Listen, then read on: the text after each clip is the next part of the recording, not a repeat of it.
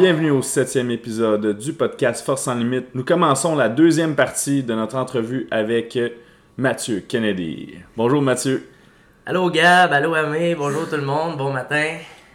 Alors aujourd'hui, on va compléter, si on veut, notre entrevue. On va parler un petit peu plus de la philosophie d'athlète de Mathieu et s'en aller aussi vers la partie coaching. Autant la partie coaching qu'il a fait au travers des années que euh, l'expérience qu'il a vécue au championnat national.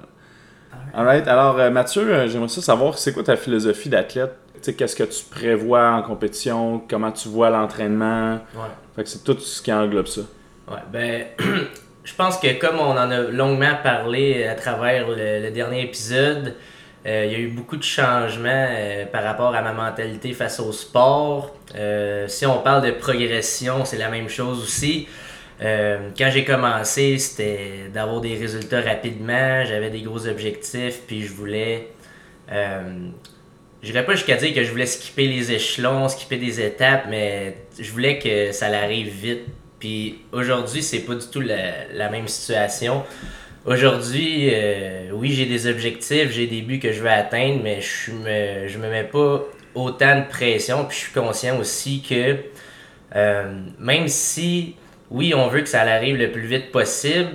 Ça va arriver quand ça va arriver. Tout ce qu'on peut faire pour contrôler ça, ben, c'est euh, de mettre des efforts constants à chaque jour, puis euh, inévitablement, dans la mesure où on reste en forme, en santé, on se blesse pas, euh, ça prendra le temps que ça prendra, mais ces objectifs-là vont finir par se concrétiser, puis on va avoir atteint les objectifs qu'on s'est fixés préalablement.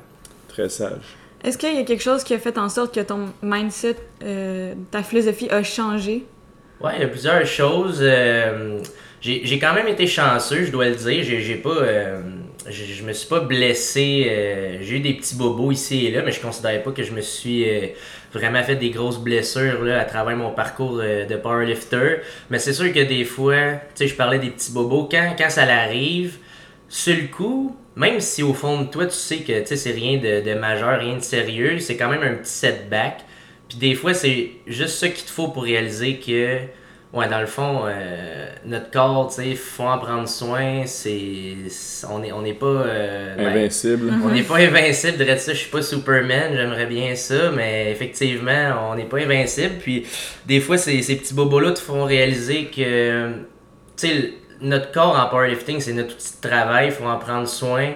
Puis c'est important aussi euh, de, réaliser ces entraînements avec, oui, en tête de progresser, mais c'est de le faire euh, de la bonne façon, puis d'y aller graduellement. Puis euh, c'est vraiment notre philosophie aussi là, au STH Power Gym. Qu'est-ce que tu dirais qui a contribué au fait que tu t'es pas blessé souvent, mettons, au, travers des années? Ben, c'est de faire, premièrement, euh, une programmation qui est intelligente. Puis ça, Gabriel, tu fais un bon travail de ce côté-là. Euh, les, résultats que moi j'ai eus, puis les autres athlètes que tu coaches ont eu, euh, parlent par eux-mêmes. mais sinon, en tant qu'athlète, qu'est-ce que tu peux faire? Ben, c'est, ça revient à la base. C'est de s'appliquer à l'entraînement. Ça, ça veut dire ben, de s'assurer que ta technique est bonne sur chacun des mouvements. Oui, sur les mouvements de base, mais euh, tous les mouvements que tu réalises, que ce soit des mouvements accessoires, des mouvements euh, plus euh, d'isolation, on peut dire. Tout ça, il faut, vraiment que tu t'appliques à 100% à cette tâche-là. Donc, c'est sûr qu'on on peut dire de bouger bien, efficacement puis de, de s'assurer justement que cette qualité-là perdure sur le long terme, ça, ça, va faire en sorte que en tout cas, ça réduit euh, grandement les risques de blessures. Euh, sinon, c'est de s'assurer que ta récupération est optimale, fait que via une bonne alimentation, un sommeil qui est adéquat. C'est sûr que il y a des personnes qui ont un petit peu plus de difficultés à gérer leur stress pour euh, plusieurs raisons, mais gérer son stress efficacement aussi dans la vie de tous les jours, c'est quelque chose d'assez sous-estimé, mais très important aussi. Fait que c'est juste d'avoir un, un bon éthique de travail, puis un mode de vie, si on veut, qui est propice justement à rester injury-free puis à assurer une progression qui est optimale. Mm-hmm. Parce que, tu sais, on s'en rend peut-être pas compte euh, quand on le fait, tu sais, que c'est peut-être euh, pas bon, mais c'est par après que tu te rends compte que, ah ouais, finalement, qu'est-ce que j'ai fait il y a peut-être euh, un an, mais tu sais, c'est là que ça m'a blessé, puis exact. après ça, t'es prêt avec ça. Fait que, tu sais, c'est juste de penser un petit peu plus loin que maintenant, puis de faire ça de bonne manière. C'est ça, c'est pas genre maintenant ça me fait pas mal, donc ça me fera pas mal plus tard. tu sais il y a comme un- une vision à long terme aussi sur les, les actions que tu fais en training. Ouais, Ouais. 100%. Là, tu sais, c'est, c'est comme, euh, j'aime le visualiser un peu comme une dette, tu sais. Chaque training, chaque compétition, voyez-les comme vous voulez, mais chaque, chaque, euh, chaque effort que tu réalises, c'est comme euh, un peu une dette.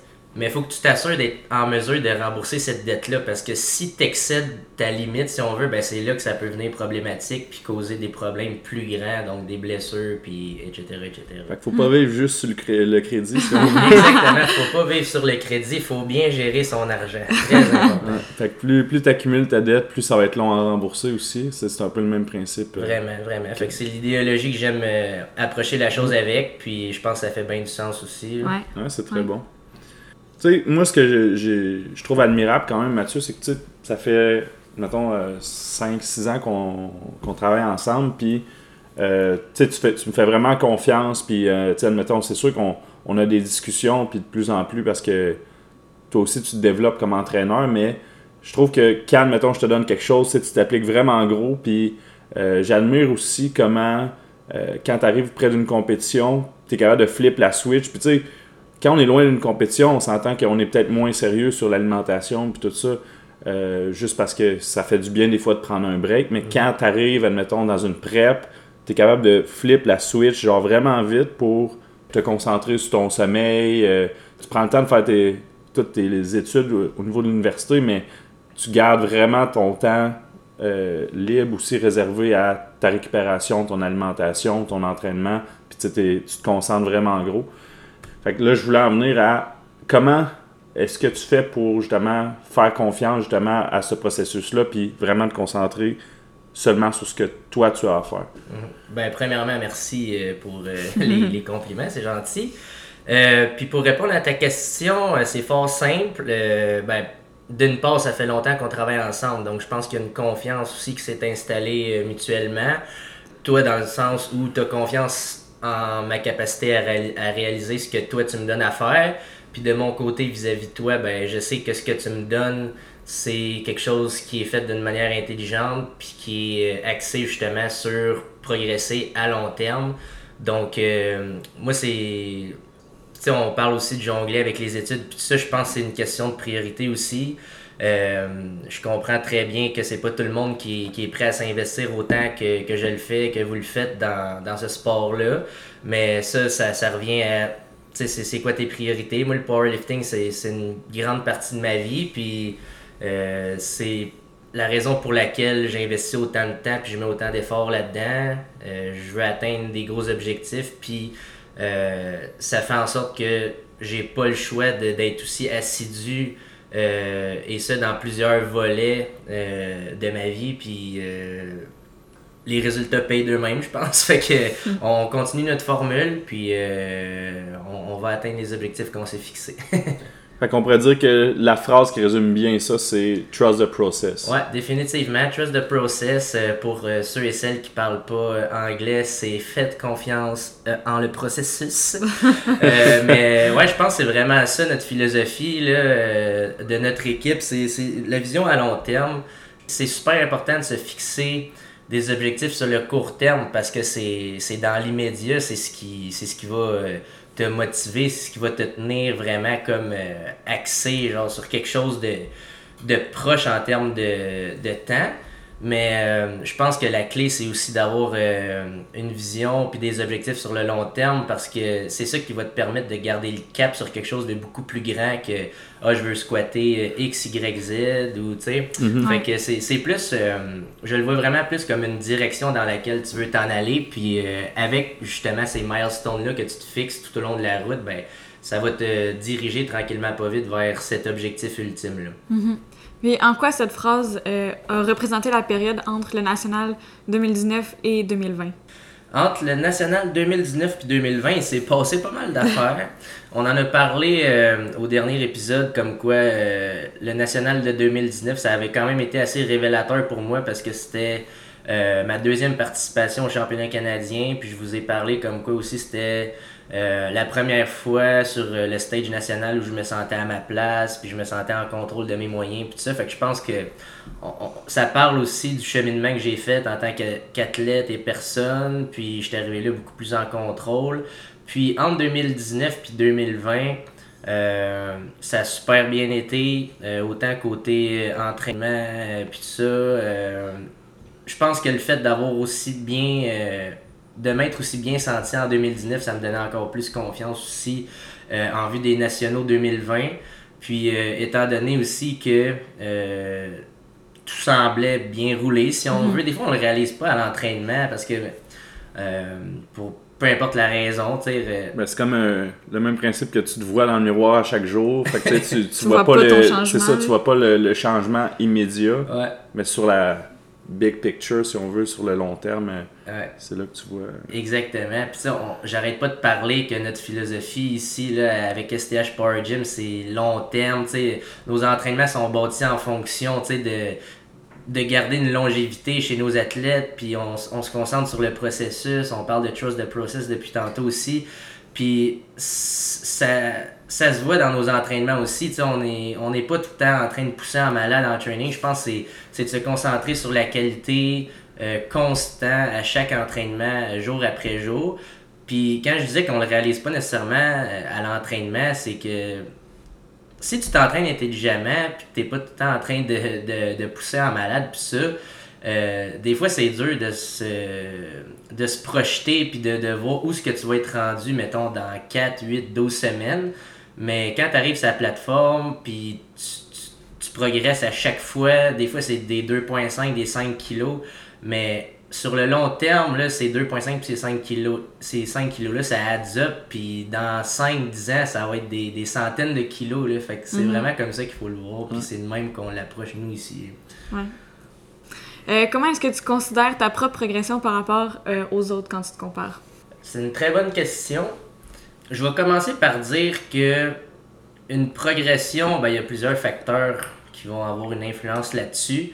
Euh, si je compare ma progression avec les autres, euh, c'est dur à dire, mais je dois mentionner que un sujet qu'on traite euh, beaucoup aujourd'hui, c'est la constance. Fait que je pense que dans mon cas, si on, regarde les statistiques, on peut voir que c'est du progrès constant. C'est du progrès. c'est pas du progrès tape à l'œil dans le sens que je, je me tape pas nécessairement des, des PR de 30 kilos euh, sur chaque lift euh, à chaque meet, mais c'est des, des, petits records. Euh, puis, comme, comme, on, comme je le disais plus tôt, ces, ces petits PR-là, ben, ça fait en sorte que de compétition en compétition, le total augmente. Mhm. Puis, ça, ben, ça se voit aussi de compétition en compétition. je me classe de mieux en mieux, je deviens de plus en plus compétitif, puis ça. puis, si on compare ça aux autres, Là, évidemment, on, généralise parce qu'il y a des exceptions à la règle, puis il y en a pour qui ça s'applique, il y en a d'autres pour qui ça s'applique pas.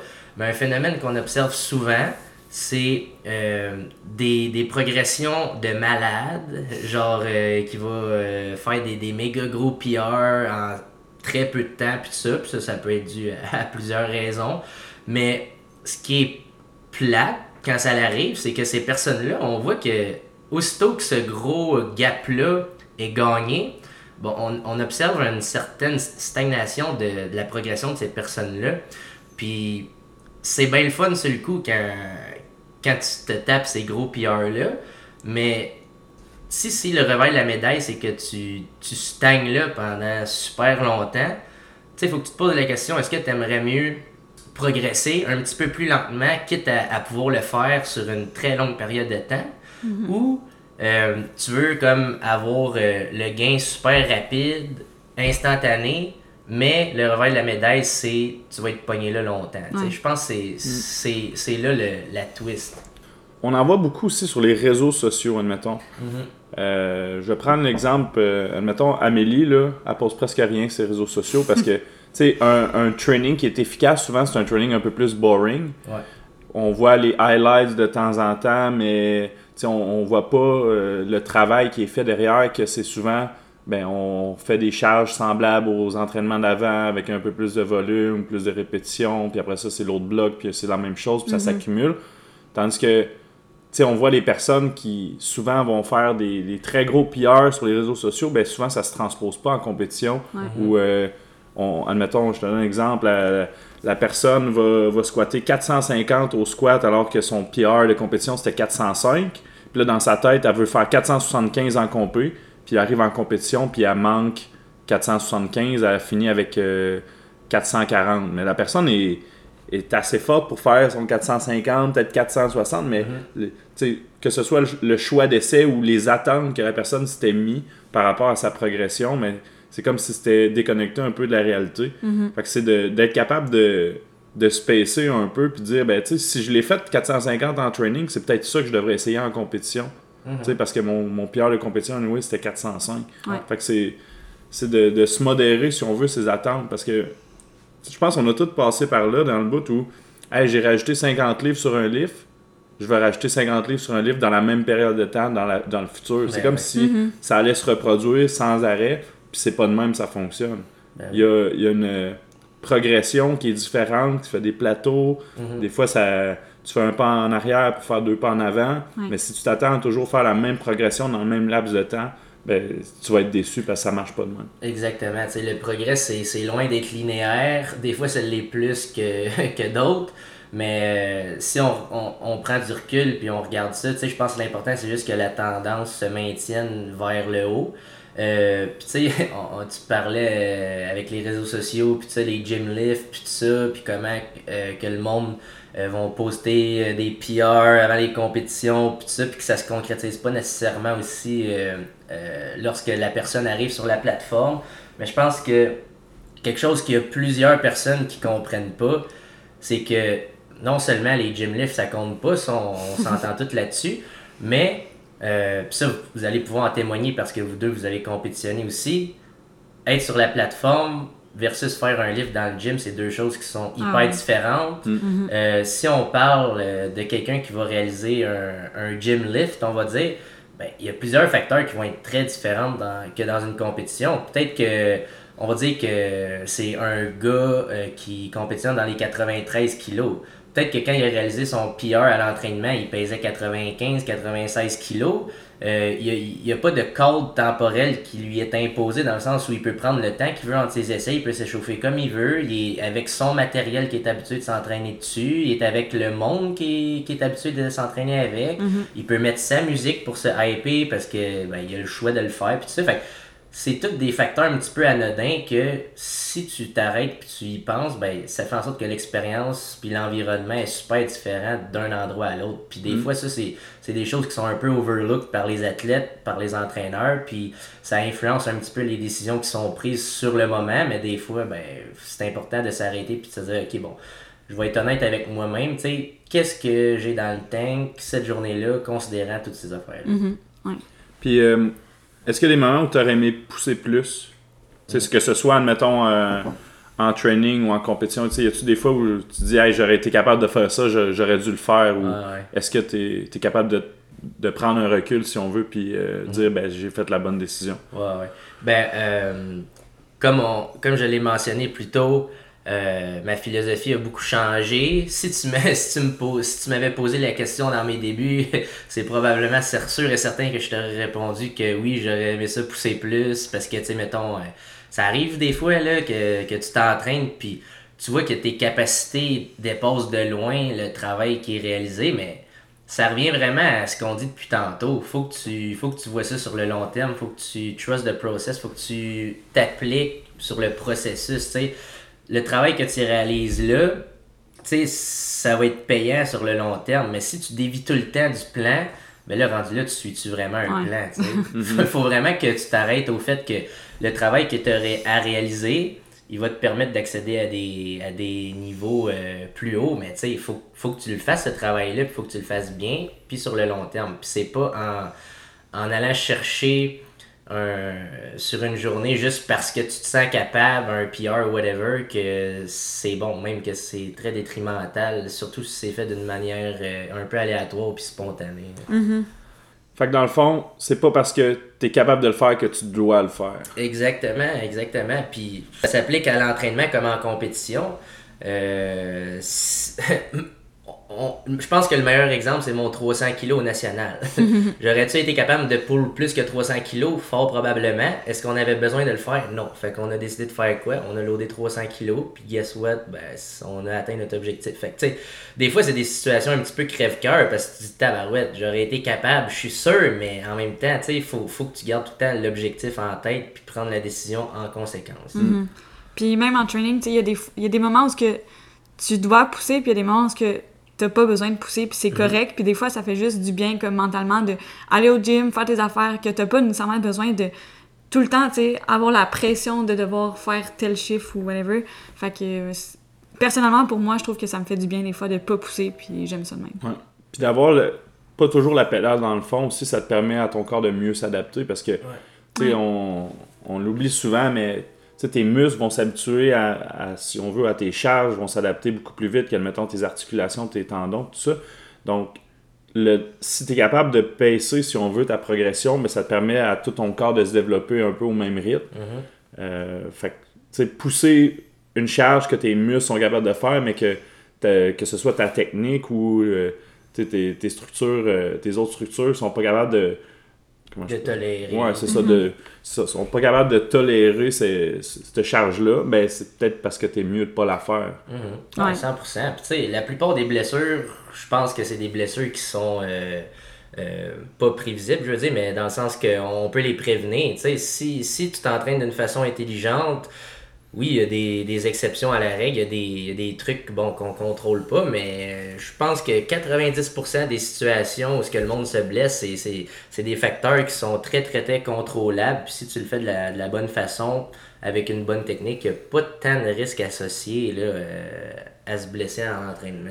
Ouais, puis plus, plus tu avances dans les années, plus tu te rends compte que il y, a, des moments où tu as levé des poids et tu te dis Ah, j'aurais pas dû le faire. Mm-hmm. Mais tu sais, tu te le dis après, tu dis oh maudit j'aurais dû la skipper celle-là genre je suis allé trop loin. Puis dans le fond le but c'est un peu d'éviter ces moments là mm-hmm. fait que, tu te places toujours dans une position où tu, tu viens de faire mettons ton le, poids d'avant puis là tu dis ok ça vaut-tu la peine que je l'essaye? Hum, non. Ça vaut-tu est-ce que je vais être fier de moi après d'avoir fait ce poids là en training? Souvent la réponse ça va être non il faut que tu sois capable de te la poser cette question là puis de répondre franchement mm-hmm. c'est mieux que je l'essaye en training là ou je le fasse en compétition là où ça compte, puis que mon corps est plus reposé, puis est plus prêt justement à handler ces poids-là. Mhm. Ouais, c'est ça. Je pense qu'une des, des, plus grandes qualités qu'un athlète en powerlifting peut posséder, c'est d'être autocritique. Puis je pense même qu'on en avait parlé euh, dans le précédent. Dans le prochain. Faux salaire. Mais bref, c'est ça. Euh, faut, faut que tu sois capable de euh, d'être assez mature pour dire. Puis tu sais, d'être franc avec toi-même euh, puis de prendre des bonnes décisions. Parce que si tu, tu laisses euh, tes émotions prendre le dessus, euh, puis que, que, tu le fais genre constamment, mais ça, ça peut juste être pas bon. Ouais, ça. Faut juste garder le côté rationnel. Exactement. Il faut, faut prendre des bonnes décisions, faut être intelligent, puis bref, comme on dit depuis tantôt. Jusqu'à maintenant, c'est quoi ton moment fort dans ta carrière d'athlète? Mon moment fort dans ma carrière d'athlète, je pense que c'est inévitablement ma troisième place au, national. Euh, c'est vraiment euh, un rêve qui, que j'ai réalisé carrément. pour, pour certains, euh, un podium au NAT, c'est pas big, si on veut, ou whatever. Mais dans mon cas, c'est vraiment quelque chose que j'avais dans la main depuis plusieurs années, puis quelque chose sur lequel je travaille depuis quand même assez longtemps. Puis euh, le fait d'avoir réalisé ça, euh, ben écoute, c'était incroyable. Je veux dire, je me sentais comme si je venais de gagner les Olympiques là, en ping-pong. en ping-pong! on avait discuté, mais c'est quoi les, les, prochaines grosses compétitions que tu aimerais faire? Ouais, certainement. Ben, Bon, ben, il faut prendre en considération qu'actuellement, l'horaire de compétition est un petit peu bousculé par euh, le COVID. Mais euh, si on est optimiste puis on se dit que les futures compétitions auront lieu, euh, le plan de match pour moi 2020-2021, ben, évidemment, ça va être de faire le championnat provincial en novembre. donc ça, c'est la première étape. Euh, en- par la suite, j'aimerais ça faire les nationaux de 2021 qui sont à Saint John, si je suis correct, euh, à Newfoundland, donc Terre-Neuve. Euh, puis par la suite, euh, ça c'est, euh, ça serait vraiment cool si ça, ça venait qu'à arriver. Euh, mais j'aimerais ça euh, faire euh, Team Canada puis pouvoir compétitionner euh, au Commonwealth qui se trouve à être euh, en Nouvelle-Zélande pour 2021. Ça c'est en août si je Septembre. Septembre, donc septembre. On a encore du temps. là. On parle de plus d'un an de préparation pour ça. Donc, euh, c'est c'est vraiment un, un gros objectif qu'on s'est fixé. Puis même Amélie aussi, là, elle aimerait ça euh, le faire. Fait que si on est capable de- d'y aller là, les trois ensemble, ça serait vraiment malade. Ouais. Ouais, c'est fou. On va se faire un, un beau petit voyage en même temps. Ouais, tu sais, on parle souvent, ben vous autres, vous avez eu la chance de le vivre en, en Suède, tu sais, des fois, on- ça nous amène à des places, euh, pff, mais je par- mettons, on parle de Winnipeg, là. c'est pas une place très touristique que, tu sais, on pouvait vraiment enjoy, surtout, là, vu que c'était en hiver, euh, c'était loin d'être euh, une température agréable, mais tu sais, vous qui avez été en Suède, pis ça, ça devait être écœurant, euh, Ouais. tu sais, compétitionner, oui, mais tu sais, visiter la place, enjoy l'expérience, puis ça. Puis je pense que Nouvelle-Zélande aussi, ça a l'air d'être une super belle place, des beaux paysages, puis plein de choses euh, à voir. Fait que euh, je pense que ce serait définitivement une expérience euh, super plaisante à faire.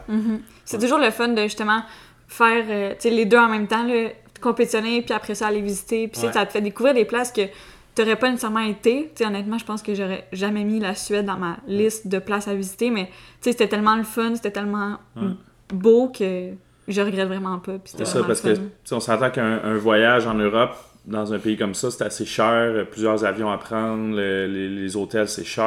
euh, La bouffe, c'est semblable, là, mais y aller pour y aller, c'est c'est pas quelque chose que tu fais nécessairement prévu. Tu sais, si, Ouais. mettons, les, les personnes qui vont en Europe vont faire le tour de plusieurs pays, ils resteront pas longtemps à, à certaines places. Fait que, tu sais, rester une semaine en Suède, aller visiter au- le Danemark, aller à Copenhague, tout ça, c'est pas quelque chose que je- moi j'aurais fait de base. Ouais. Mais le faire, le coupler avec, si on veut, une compétition, je pense que c'était- c'est juste parfait comme expérience. Puis je pense que si les étoiles s'alignent, qu'on réussit à y aller les trois en Nouvelle-Zélande, ben on va faire un, un sapristi de beau voyage parce que oui, on va compétitionner, on va probablement rester plusieurs journées sur le site de la compétition, puis après ça, on, on va avoir un peu de liberté sur tu sais, qu'est-ce qu'on peut faire là-bas. Puis probablement que si c'est confirmé qu'on y va, ben on va se prévoir si on veut des activités, aller Ouais. voyager un peu, puis Ouais. ça, va être, ça va être vraiment une belle expérience. Ouais, définitivement. Puis, tu sais, dans mon cas, euh, j'ai j'ai toujours euh, voulu voyager, mais j'ai jamais eu l'occasion de le faire. Fait que je pense que de voyager puis de pouvoir aussi enjoy l'expérience de, de mon sport, ben, ça ferait juste un, un super bon match. là. Fait que on va se croiser les doigts. Ben, tu sais, je dis on va se croiser les doigts.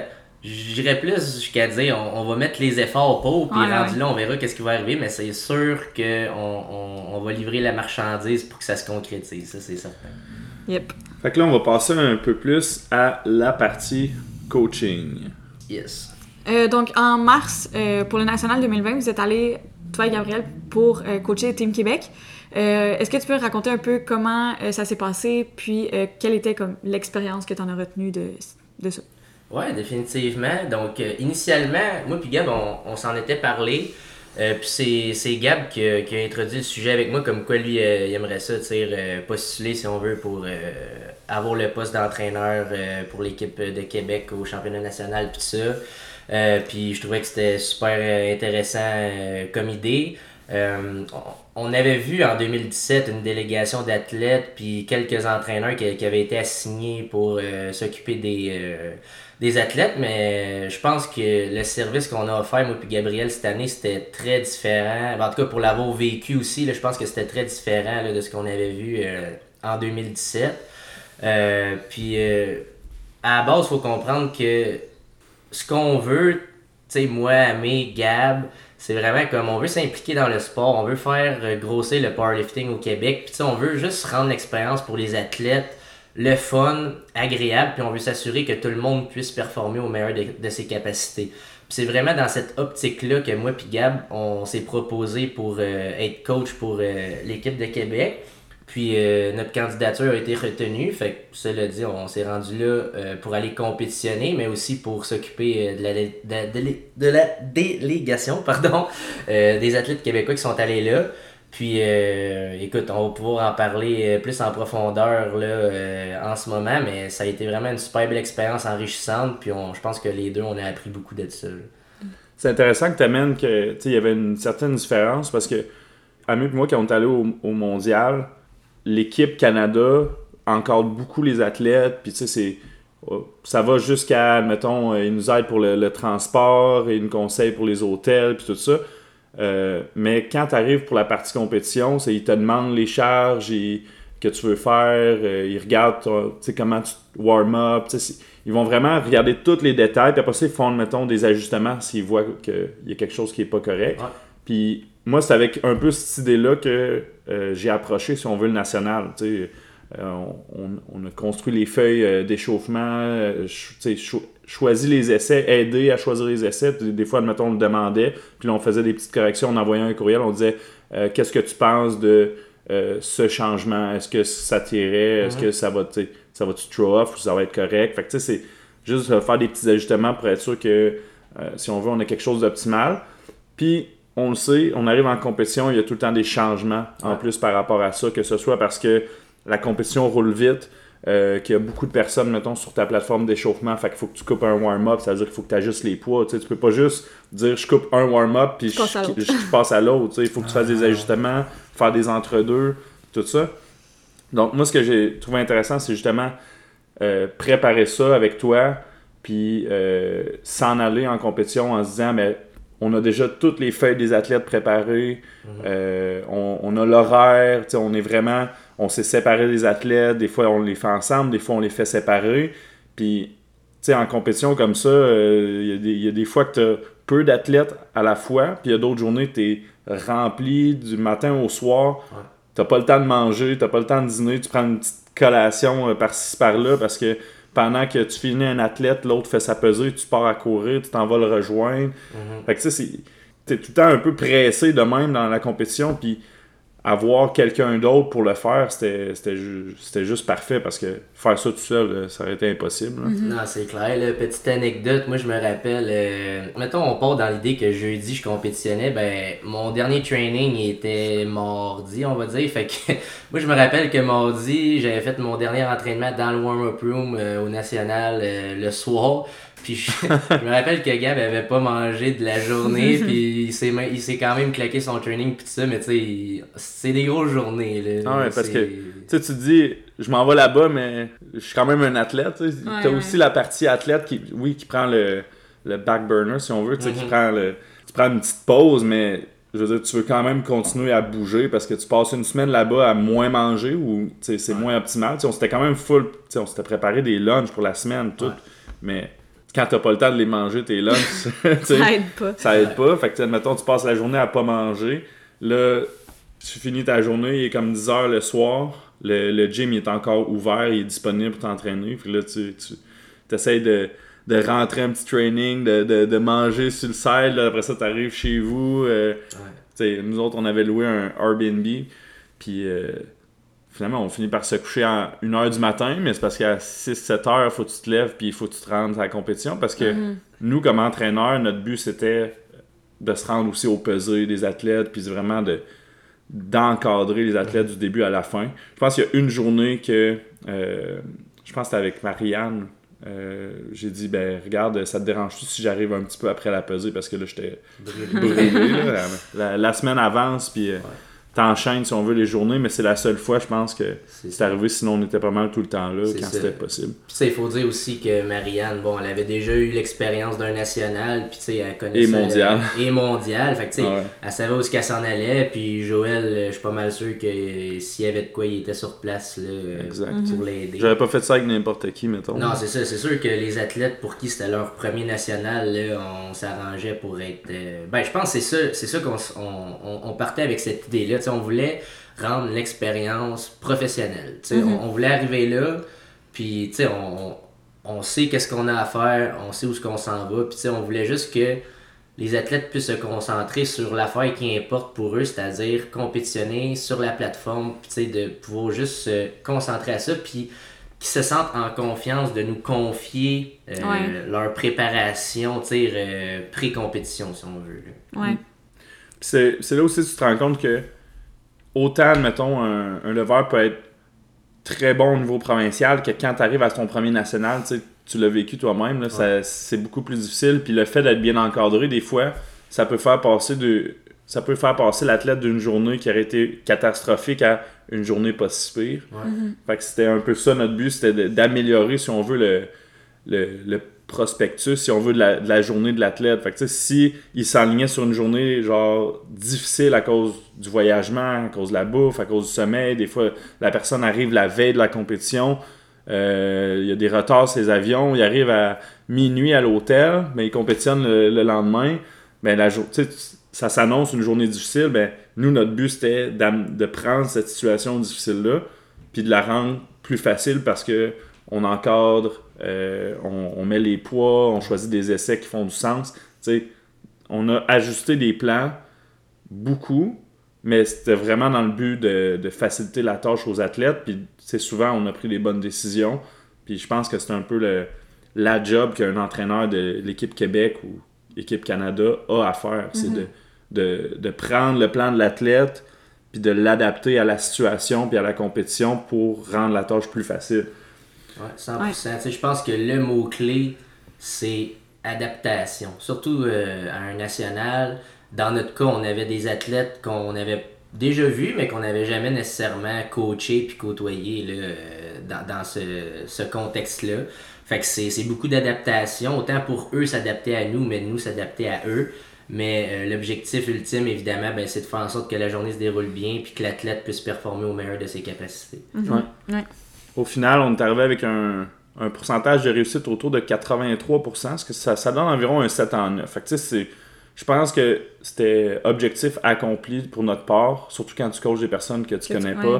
Tu tu vas, être, tu vas avoir un petit peu moins de, de facilité, si on veut, à choisir des essais. Puis, tu des fois, tu tu veux pas trop jouer dans les essais des personnes parce qu'eux autres même, ils ont des objectifs. C'est ça. Mais des fois, t'as t'as comme pas le choix de- d'essayer d'ajuster parce que tu te dis, si la personne garde les objectifs qu'elle a ou les openers qu'elle a, ben elle va terminer 5 ou 6 en 9. Là, le but, c'était d'approcher le plus possible du 7, du 8 en 9, du 9 en 9. Puis des fois, ça a marché, des fois, ça a moins bien marché, mais tu te dis, il y a des choses Que, que- tu peux pas contrôler c'est ça que je peux pas contrôler. Puis des fois, admettons, que ce soit, admettons, poser la question à l'athlète, dire est-ce que tu es d'accord avec ce choix-là, puis l'athlète est comme, mais moi je veux essayer ce poids-là aujourd'hui. Ben, il y a des fois qu'on on s'est dit, ben, la- l'athlète est venu pour ça, on va le mettre, mais moi j'aurais pas fait ça. Si ça avait été dans une situation, mettons, de médaille, ben là je pense que la, la- la situation aurait peut-être été différente. On aurait peut-être pris une décision qui était différente, mais quand, mettons, Admettons que l'athlète a terminé 2 en 3 au squat, 2 en 3 au bench, puis que là on est rendu au deadlift, puis que est comme pas encore satisfait de sa compétition, mais qu'elle veut essayer un poids X au deadlift, ben je pense là ça fait du sens de le mettre parce que tu veux le laisser au moins un petit bonbon à la fin de la compétition. Avoir son highlight. C'est ça. Ouais, ben, c'est ça qui rend l'expérience un petit peu complexe. tu sais, On, on est là pour les aider, mais on n'est pas là non plus pour s'imposer. tu sais. Il y a des athlètes qui sont super ouverts à l'idée de nous écouter puis de suivre nos conseils parce qu'ils nous font confiance.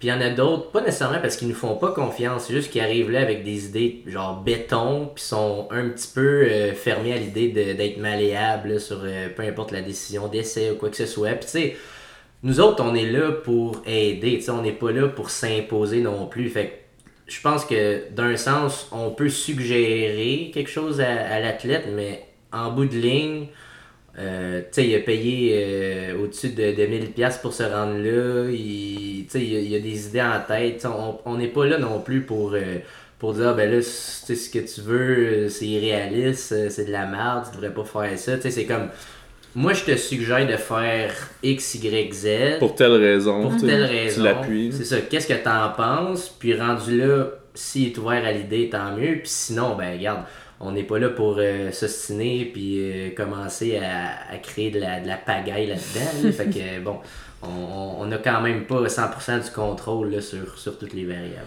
Ouais. Fait que là, on a eu des athlètes que c'était plus participer au national, euh, vivre l'expérience. On a eu des athlètes que c'était un petit peu plus euh, niveau compétitif. Par exemple, toi, c'était compétitif. Il y avait, euh, euh, entre autres, euh, Hugo. Il y en avait d'autres. Euh, mais là, ça nous amène à, si on veut, la pièce de résistance parce que l'objectif, c'est de pousser le plus vers les Open, right? T'sais, junior, c'est beaucoup de l'apprentissage aussi, mais là, après ça, quand tu arrives dans les Open, c'est très sérieux, c'est les tops du pays. Ouais. On a eu comme tâche de coacher Marc Cardinal euh, au national. Donc, Marc m'a approché euh, après le provincial en me parlant qu'il aimerait ça, euh, que, que je m'occupe de, de lui pour le, pour le national. Moi, ce que, ce que j'ai fait avec ça, c'est que je- j'en ai parlé à mon propre coach. Donc, moi, je suis coaché par Jason Tremblay de, de Strength Guys, puis moi, je voulais justement en apprendre plus aussi sur euh, la vision de The Strength Guys. Jason Tremblay, il coach Taylor Atwood. Il y a plusieurs champions du monde, si on veut, à son actif, qui a coaché dans, dans les championnats mondiaux. Puis moi, je voulais voir c'était quoi que lui il a dans sa tête. tête. Parce que ce, ce gars-là, c'est un cerveau, c'est vraiment un, un intellectuel. Puis je voulais voir c'est, quoi son processus de, de préparation, puis qu'est-ce qui se cache derrière, admettons, les performances de Taylor Atwood, puis tout ça. Donc, j'en ai parlé à Marc. J'ai, dit, Marc, est-ce que tu serais intéressé que, en plus de moi, Jason soit avec nous au national, puis il s'occupe de, de t'assurer, si on veut, d'avoir une bonne performance, puis d'avoir des chances de gagner le, le national dans les Open. Puis je pense qu'il était quand même très excité à l'idée, il savait qui, puis tout ça. Euh, Jason, c'est aussi un ami de Bryce Lewis, qui est le- l'entraîneur de, de Marc Cardinal. Donc, ça nous amène au fait que Jason était avec nous pour nous donner comme un, c'était comme un peu un petit stage avec The Strong Guys. Euh, fait que tu as participé à ça euh, par la bande, si on veut, parce que cette journée-là, je pense qu'on on avait moins d'athlètes, fait que ça nous a permis d'être les deux ensemble avec Jason. Pourrais-tu nous dire qu'est-ce que ça consistait, si on veut? Tu sais, comment ça s'est passé, euh, ce petit stage-là avec Marc? Mhm. Ah, c'était vraiment super intéressant. D'une part parce que bon, on était euh, impliqué dans, dans un bon duel avec euh, Monsieur euh, Carrison, euh, donc euh, Kerry Dennison? Kerry Dennison, pardonnez-moi. Euh, ben, c'est ça, fait qu'on on était euh, dans un bon duel avec lui euh, parce que bon, ils sont euh, très proches là, sur euh, quasiment toutes Ouais, les toutes les lifts, sont semblants. ils ouais. se ressemblent beaucoup là, côté proportion de lift. Là, les deux ont, ont des super gros deadlifts, puis c'est impressionnant à voir. Fait que non seulement Marc était impliqué dans, dans une bonne bataille, mais aussi c'était euh, d'essayer d'en retirer le plus possible de l'expérience qu'on avait avec Jason. Puis tu sais, si j'ai quelque chose à dire, euh, à ressortir si on veut de, de l'expérience, c'est que le coaching, on peut le pousser beaucoup plus loin que ce qu'on pensait. On, on- on a plusieurs insides là, avec Jason, mais tu sais, euh, je pense que moi puis Gab, on faisait une super bonne job, puis qu'on était super bien préparés, mais là, je pense que ça m'a ouvert euh, les horizons sur euh, Qu'est-ce qui est possible? une autre dimension, justement, sur ce qui est possible de faire euh, sur du game day coaching, puis je pense que ça va nous avoir fait euh, grandir là, en tant que, que coach, là, cette expérience. Ouais. Puis, tu sais, c'est là que tu te rends compte que, tu sais, autant, tu sais, t'es, t'es compétent, puis tu te sens compétent dans ce que tu fais, que il y a des affaires que tu peux faire que tu pensais pas. Ouais.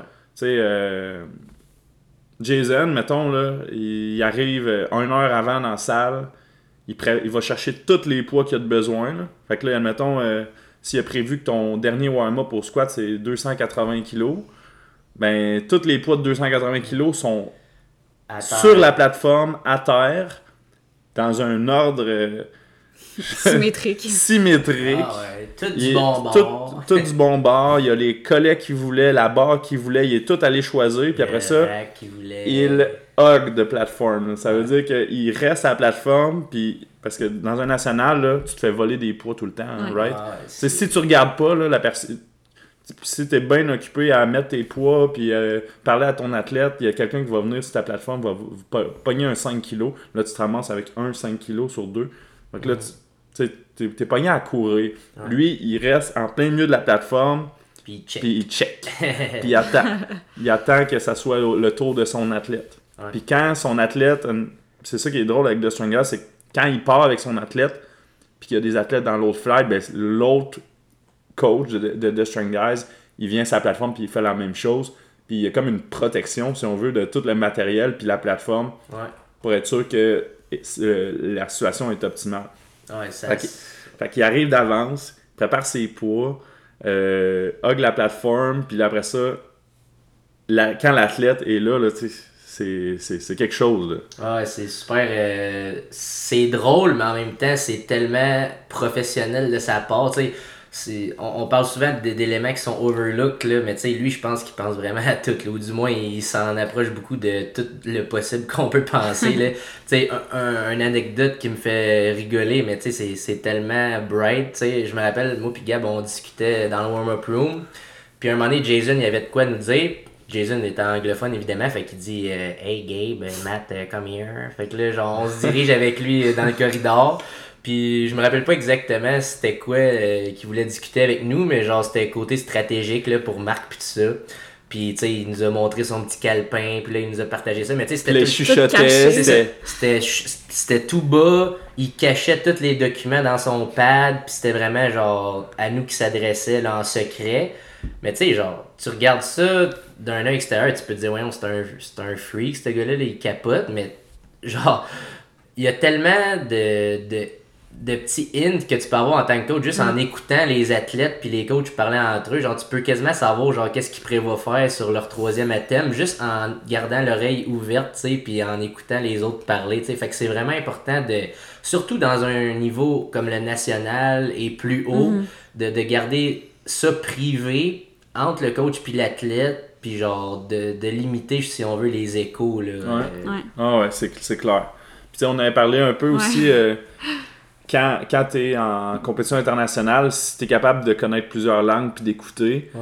Ben, tu tu, vas avoir des, des informations. Puis dans un national, c'est encore plus vrai parce que souvent tout le monde va être anglophone ou francophone. Tu vas- il va y en avoir une coupe de franco, mais c'est plus par rapport aux anglophones. Si tu écoutes, si des fois tu es juste t'as une certaine proximité, puis tu es capable d'entendre ou tu es capable de voir les warm-up, tu sais, tu vas avoir beaucoup d'informations. Jason, le fait de nous retirer comme ça, ben, il s'assurait que les informations restaient entre Mm. nous, puis le, le- justement la stratégie ben, était pas dévoilée. Ouais. Aussi, ce qui est intéressant, c'est que jamais il laissait le pad euh, avec les informations tout seul. Ouais. C'était tout le temps soit dans mes mains, soit dans ses mains. Fait que c'était, c'était vraiment. On garde toutes les informations, puis il n'y a aucune fuite. C'est- Ah. C'était Ouais. vraiment impressionnant.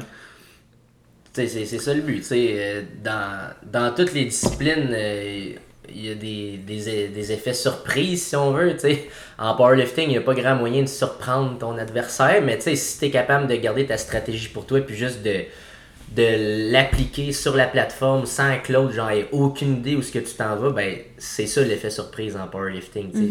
Tu veux pas que ton adversaire il puisse prévoir ton prochain move ou genre qu'est-ce que tu veux lever sur tel levé puis tout ça. Fait que tu sais, c'est important de garder ces informations-là pour toi, pour ton coach, puis tu sais, genre s'assurer qu'il n'y a pas personne d'autre qui, qui entende ou qui puisse genre avoir accès à ces informations-là. Ouais. Tu te rappelles-tu ce qu'il a fait pour euh, les échauffements?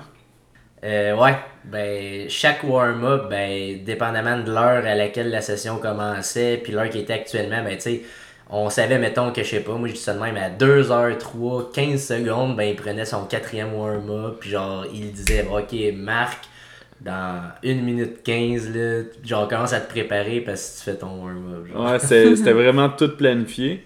Puis moi, ce que j'ai trouvé intéressant aussi, c'est que quand, dans la mesure du possible, admettons, euh, avant que le, le flight commence, il n'y avait pas de, de compétition encore. tu sais, c'était- Il y avait comme une pause. Ouais. Fait qu'il avait vraiment prévu le warm-up avec des temps de repos énormes pour le squat surtout. Fait qu'admettons, ça faisait que les, les temps de repos, des fois, c'était comme 8 minutes, 10 minutes entre les, les derniers warm-up Ouais. dans le but vraiment de simuler, si on veut, le turnaround dans, dans un flight. Fait que le temps entre ton premier essai et ton deuxième essai. Tandis que, tu sais, souvent, t'es dans une compétition locale, tu vas voir tout le monde est pressé, tout le monde Ben oui. colle ses, euh, ses essais.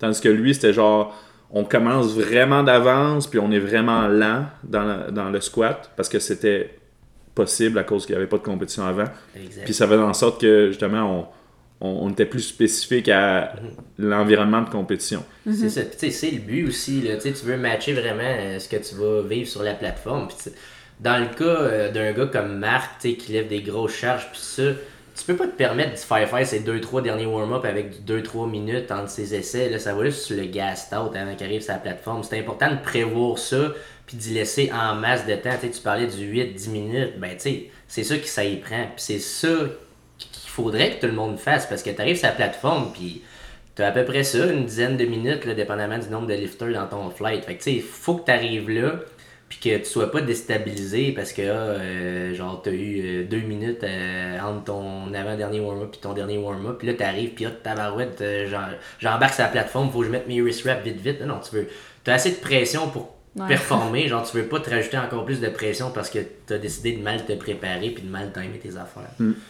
Puis une autre affaire aussi, c'est le nombre de warm-up qui planifiait. C'était vraiment.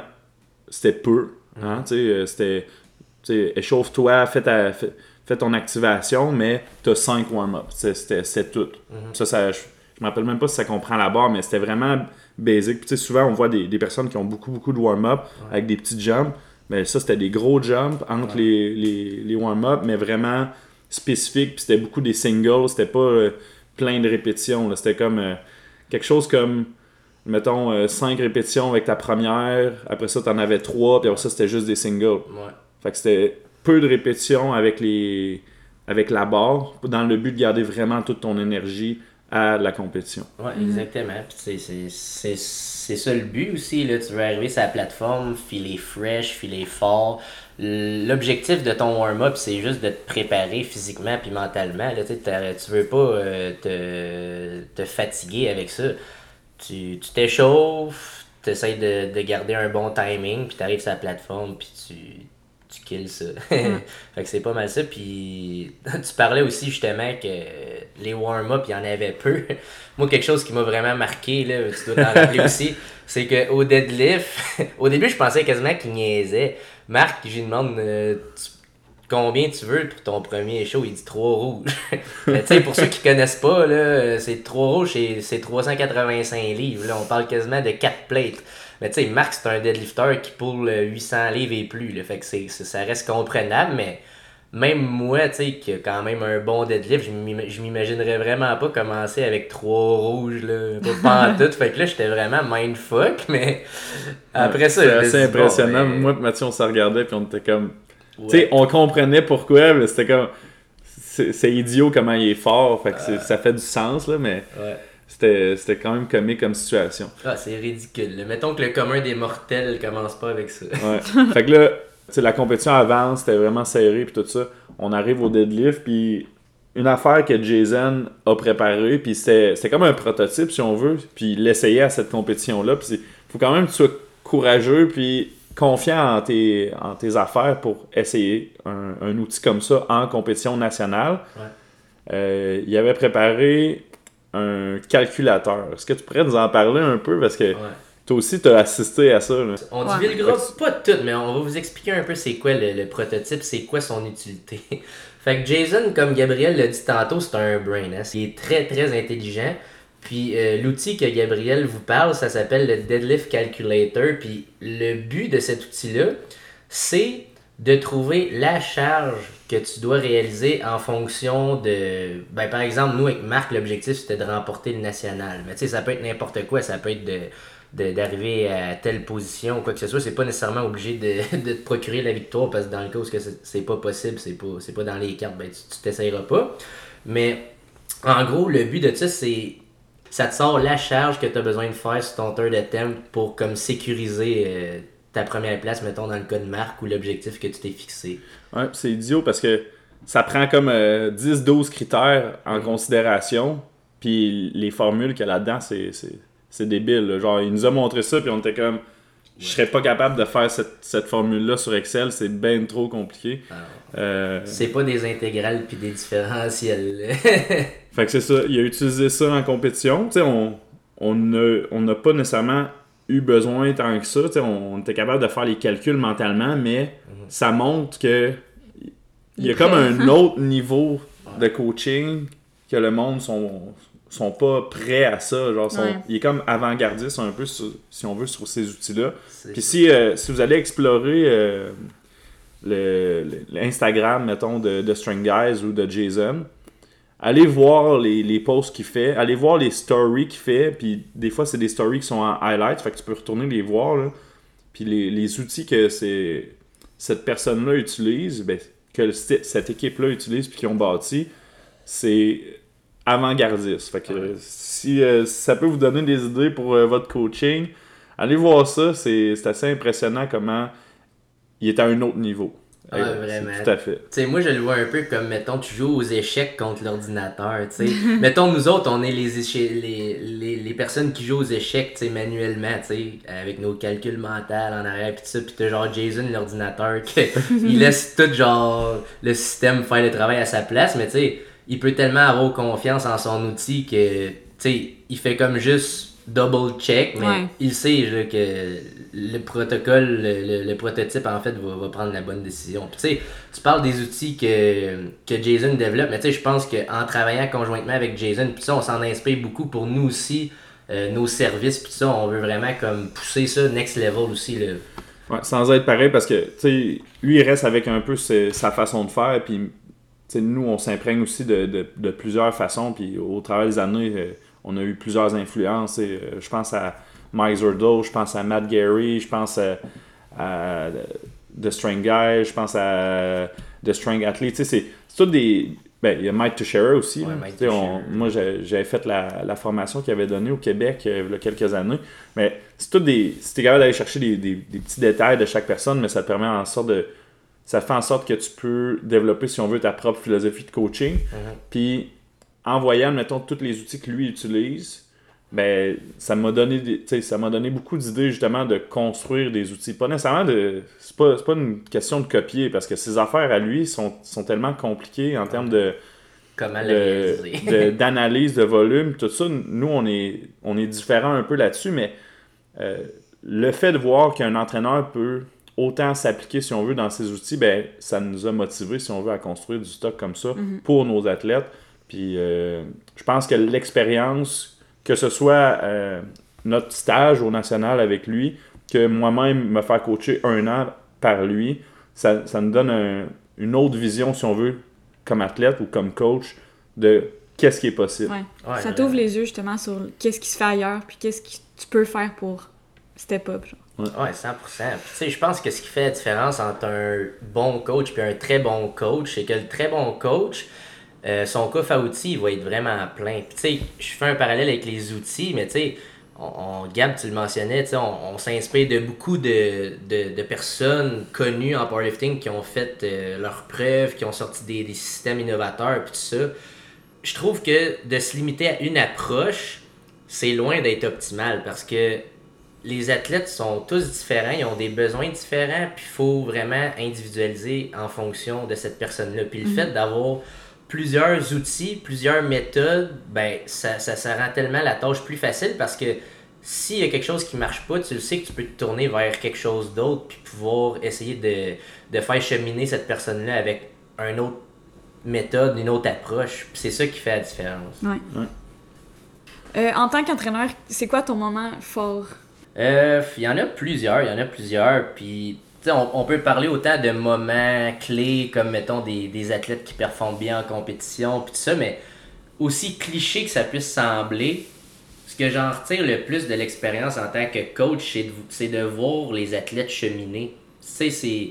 Oui, tu as des athlètes euh, qui performent mieux que d'autres. Tu sais, je travaille beaucoup avec des débutants aussi, puis tout ça, mais c'est ça que j'aime, c'est de de partir avec ces personnes-là à une certaine place, puis de, de voir, tu sais, en regardant en arrière le chemin qu'ils ont fait, le poids qu'ils lèvent, tu sais, oui, c'est important parce qu'on fait du powerlifting, c'est évident, mais tu sais, de voir la personne, tu sais, évoluer autant en tant que personne, mais en tant que leveur, puis tu sais, de voir la confiance, l'assurance qu'ils prennent, puis ça, genre, ça, ça n'a pas de prix, là. C'est super le fun. Fait je pense que c'est vraiment ça, là, qui, qui, qui me rend fier. Il n'y a, pas nécessairement de de moments qui, qui m'ont rendu euh, genre plus fier qu'un autre parce qu'il y en a plein, mais c'est de voir tout le monde cheminer. Ouais. Ben dans le fond, il y a le, le CH Power Gym qui va ouvrir prochainement. On va pas dévoiler la date suite parce que là, l'épisode va sortir le 15, puis on n'est pas encore prêt à, à dévoiler l'information de c'est quand que ça ouvre, mais ça ouvre bientôt. la salle d'entraînement SCH Power Gym à Saint-Hyacinthe. C'est 99% sûr que c'est la date qu'on on a en tête. Oui.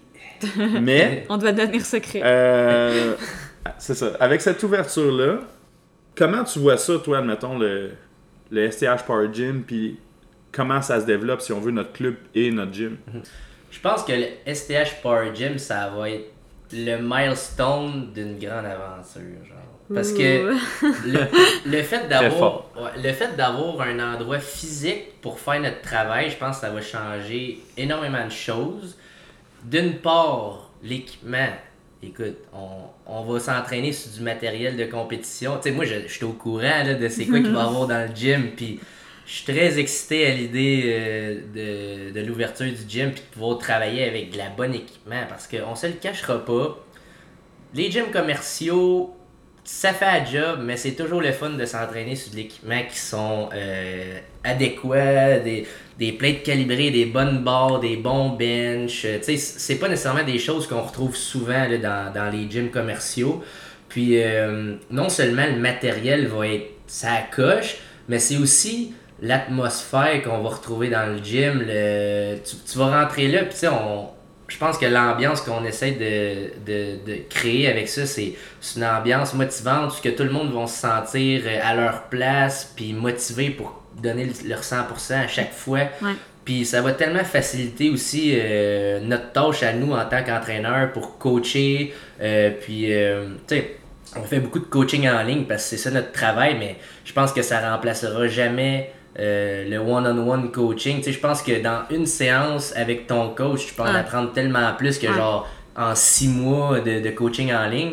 Fait que je pense que ça va juste être bénéfique aussi pour euh, nos athlètes. Ouais. Surtout, tu sais, qu'on a quand même beaucoup de, de nouveaux, ben, de débutants, en fait. Fait que, tu sais, justement, c'est difficile, des fois, de, en ligne, tu sais, de d'expliquer quelque chose que pour nous ça paraît super simple mais que pour la personne a aucune idée de qu'est-ce que tu dis C'est ça, c'est que fait que tu sais pas comment la personne va réagir à ton, à ton, à ton cue. ouais Fait que là, tu dis ton cue, admettons, en, en message. Là, la personne pense savoir c'est quoi, mais c'est pas nécessairement. Tandis que quand tu es en personne, tu vas dire ton cue, la personne va l'essayer, tu vas voir si elle, a compris, puis tu Exact. vas pouvoir ajuster, si on veut, ta rétroaction pour Mhm. ouais arriver, si on veut, au résultat escompté. Donc, ça va être vraiment plus facile euh, c'est ça. En le, personne le fait d'avoir cette proximité-là, puis tu sais, il y a des personnes euh, de notre club qui seront pas au gym nécessairement, mettons des personnes qui habitent un peu plus loin, mais ils, ils vont avoir la possibilité justement de, de prendre un abonnement à plus faible coût, mais mettons juste par séance. Ouais. Puis ils vont pouvoir venir, mettons, les fins de semaine, puis il va avoir cette possibilité-là, si on veut, de- d'aller d'aller euh, recadrer la technique, d'aller rechercher euh, aussi une relation avec l'athlète, parce Ouais. que ça passe par là, tu sais. Ouais. Toi puis moi, euh, Mathieu, on, on a bâti cette relation-là euh, au fil des années, puis tu sais, souvent on s'entraînait ensemble. Ouais. Mais c'est c'est quelque chose qui est difficile à créer lorsque tu coaches en ligne, puis tu as moins de contacts, puis ça prend beaucoup plus de temps, tandis que quand tu es en personne, tu fais une coupe de séances, mettons, euh, tu, vas, tu vas prendre un athlète, puis elle va venir euh, chaque samedi pendant un mois, tu vas, tu vas avoir quatre séances avec, ben, tu vas créer beaucoup plus de liens que en six mois avec cette personne-là en ligne. totalement ouais Ouais, définitivement. Tu sais, c'est. C'est quel- c'est pas quelque chose de facile, tu sais, de tisser des liens à travers un écran, tu sais. Puis, qu'est-ce que t'es en personne versus qu'est-ce que tu prochette projettes, ouais, exactement. Euh, quand, quand tu communiques avec ton athlète ou whatever par écrit ou par message vocaux, peu importe, ben tu sais, ça, ça peut être interprété de deux façons différentes. Fait que tu sais, je pense aussi que la confiance va se tisser tellement plus facilement en sachant, tu sais, vraiment, l'athlète, ok, ben mon coach ou ma coach est de même, tu sais, genre là, c'est c'est bien plus facile de- pour elle ou pour lui de, de, de comprendre qu'est-ce que tu veux dire, puis ça crée aussi euh, un, un climat, un climat euh, dans lequel c'est beaucoup plus facile d'évoluer aussi. là. Mhm. Ouais, puis on dirait que le monde réalise pas à quel point, avec le temps, l'équipement va être spécialisé aussi. on en parle à nos membres, on essaie de leur, leur donner un peu notre vision, mais sans tout dévoiler. Ouais. Mais euh, l'équipement spécialisé, ça coûte cher. Ça va prendre du temps avant d'être optimal à notre goût. Mais déjà au départ, on va avoir toutes les barres, toutes les plates calibrées pour chaque plateforme. C'est quelque chose que tu retrouves à une place au Québec. C'est homophobe. C'est exactement ça que j'allais dire. Fait que les. On, on- on a parlé beaucoup avec Joël, justement. il, nous a, il nous a aidé pour, euh, pour les détails, admettons, de- du gym. Puis, comment, admettons, si on veut construire le, le- le gym idéal. Puis, il nous donnait des trucs. Dernièrement, on a fait un appel, justement, conférence avec lui pour aller rechercher des petits détails, euh, que ce soit au côté légal, puis tout ça. Mais notre idée d'un gym de powerlifting, c'est c'est sou- c'est souvent associé au mot de faux. C'est un gym que- qui a des machines, c'est un gym qui a des poids libres, c'est un gym qui a de l'ambiance, c'est un gym qui a du bon matériel, c'est un gym qui a des, des personnes qui, qui, qui te motivent à, à te dépasser. Puis Ouais. je pense que l'idée du STH Power Gym, ça s'enligne vers ça. Puis euh, je pense qu'on est, on est content de, de vivre cette expérience-là aussi avec toi. Puis tu sais, toi, tu tu continues tes études. Euh, tu finis à quel moment? Euh, La, c'est- la- mettons, le, mettons ton bac, finit à quel Mon bac finit dans deux ans. Deux ans et demi pour être plus précis. Là. Donc, euh, deux ans plus une session. Donc ton bac finit là, puis après ça, tu avais probablement un plan d'aller chercher une formation de plus. Est-ce que- c'est encore le cas? C'est encore le cas. Donc, dans le fond, euh, je me ferme pas des portes. Euh, j'ai pensé longtemps faire une maîtrise. C'est encore dans, dans le fond de ma tête, si on veut. Mais plus le temps avance, plus je me dis que ce serait intéressant. Puis un bel ajout aussi à l'équipe de, de me spécialiser en kinésithérapie. Donc, un programme de deuxième cycle à l'université qui est euh, axé sur la thérapie manuelle. Donc, ce serait un, un service de plus qu'on pourrait offrir au gym. Fait que je pense que ce serait vraiment euh, un ajout intéressant. Effectivement. Ouais. Tu sais, à- avoir l'é- l'équipe la plus complète, je pense que c'était. Je pense que c'était intéressant justement d'aller chercher beaucoup de. D'expertise. De diversité. De diversité. Ouais, je pense que c'est important d'aller chercher beaucoup de diversité. Euh, fait que, tu sais, le, le fait que tu amènes, admettons ça, la, la possibilité d'avoir de la thérapie manuelle, tout ça, je pense que ça, ça se rapproche, si on veut, à de la, de la masso, puis à, Physio. Physio. ou à, à ouais. physio, puis justement, il va y avoir la possibilité pour les membres, pour les athlètes, mais aussi pour les personnes à l'extérieur de Mhm. d'a- d'avoir, si on veut, ces traitements-là. Puis en même temps, je pense que ça va amener aussi du monde à connaître le gym qui, qui mettons, qui cherche euh, de la thérapie puis qui arrive au gym, hein, c'est vraiment le fun. Puis tu sais, ça, se fait sur place, puis t'as as le gym à côté. Ça va être intéressant de, de voir comment ça, ça va se développer avec les années. Ouais, 100%. tu sais, le stage Power Gym, là, mesdames et messieurs, ça va comme être un centre d'achat du. C'est bien le fun d'arriver dans ta boutique H&M puis de- d'acheter des jeans, mais si t'es dans un centre d'achat puis il y a genre 4-5 boutiques que tu peux t'acheter des jeans, ben guess what? Genre, si t'as une paire de jeans qui te fait pas à telle place, va à l'autre place, pis tu sais, genre, tu, tu vas trouver les paires de jeans stretch que tu veux. Fait qu'il va en avoir pour, euh, pour tous les goûts, je pense, euh, Mhm. à cette salle-là. Fait que euh, ça s'en vient bientôt. On a très hâte. On a très Yes. hâte. On a On notre travaille date. fort. Ouais, on travaille fort. Je On a en notre témoigner, ça travaille fort. Puis, euh, on est bien content que tu fasses partie de, de ça. Oui, Ben merci, ça fait plaisir euh, d'être avec vous, ça c'est sûr. Je pense que ça conclut ça, ça conclut. notre euh, épisode numéro 7. À l'épisode numéro 8, Oui. euh, Mathieu va faire partie. euh, Encore? ouais, Ah, On ouais. commence Ouais. à être tanné. Maudit, Mathieu vous va allez être- tanné. Il va être avec nous parce qu'on va parler de Des compétitions. des compétitions. Comment est-ce qu'on approche une première compétition? C'est quoi qui est à penser, si on veut, que ce soit, mettons, pour le choix de la fédération ou tous les détails qui, qui viennent avec ça Mhm. pour être prêt. Oui, définitivement. Puis je tiens à dire pour les auditeurs euh, qui sont encore là avec nous, euh, ça veut pas dire que vous êtes un leveur ou un coach d'expérience, que vous apprendrez rien en écoutant ce podcast-là. Ça s'adresse évidemment aux débutants, à leur- aux personnes qui, qui voudraient potentiellement faire leur première compétition, mais je pense que ça peut être aussi très valable pour tout athlète ou tout entraîneur euh, qui est activement euh, impliqué dans le powerlifting aussi, parce que on- je pense qu'on on traite de plusieurs trucs, puis même si euh, ça s'adresse aux débutants, je pense qu'on rentre en détail dans plusieurs thématiques, puis bon, je suis sûr qu'on on a soulevé certains points là, que- peuvent être super pertinents pour n'importe qui. Ouais. Mhm, Des fois, ouais. juste en parler, ben, ça vient renforcer, si on veut, l'idée que tu avais déjà, mais Rafraîchir. rafraîchir ou euh, justement rajouter juste un petit détail qui fait en sorte qu'après ça, tu es plus sharp. Fait que ça, ça va être bon aussi, je pense, pour les, les coachs. ouais. Ouais. Puis avec euh, les compétitions qui vont probablement un jour euh, se- avoir lieu. Ouais, ça va, ça va reprendre. On Yes. va finir par avoir euh, des compétitions. Ouais, ouais, fait que c'est le temps de l'écouter. Ouais, c'est ça. Exactement. Pré- Préparez-vous parce que les compétitions s'en reviennent éventuellement et que ce soit débutant, intermédiaire, avancé ou coach, euh, on se rafraîchit euh, avec ces informations-là puis on se prépare pour affronter les autres athlètes et CPR. Yes. Yes. Faites ça écouter à tout le monde, votre grand-mère, votre grand-père, votre cousin quadraplégique, tout le monde. Alors, ça conclut notre épisode numéro 7. On se revoit dans deux semaines. Bye bye. Salut!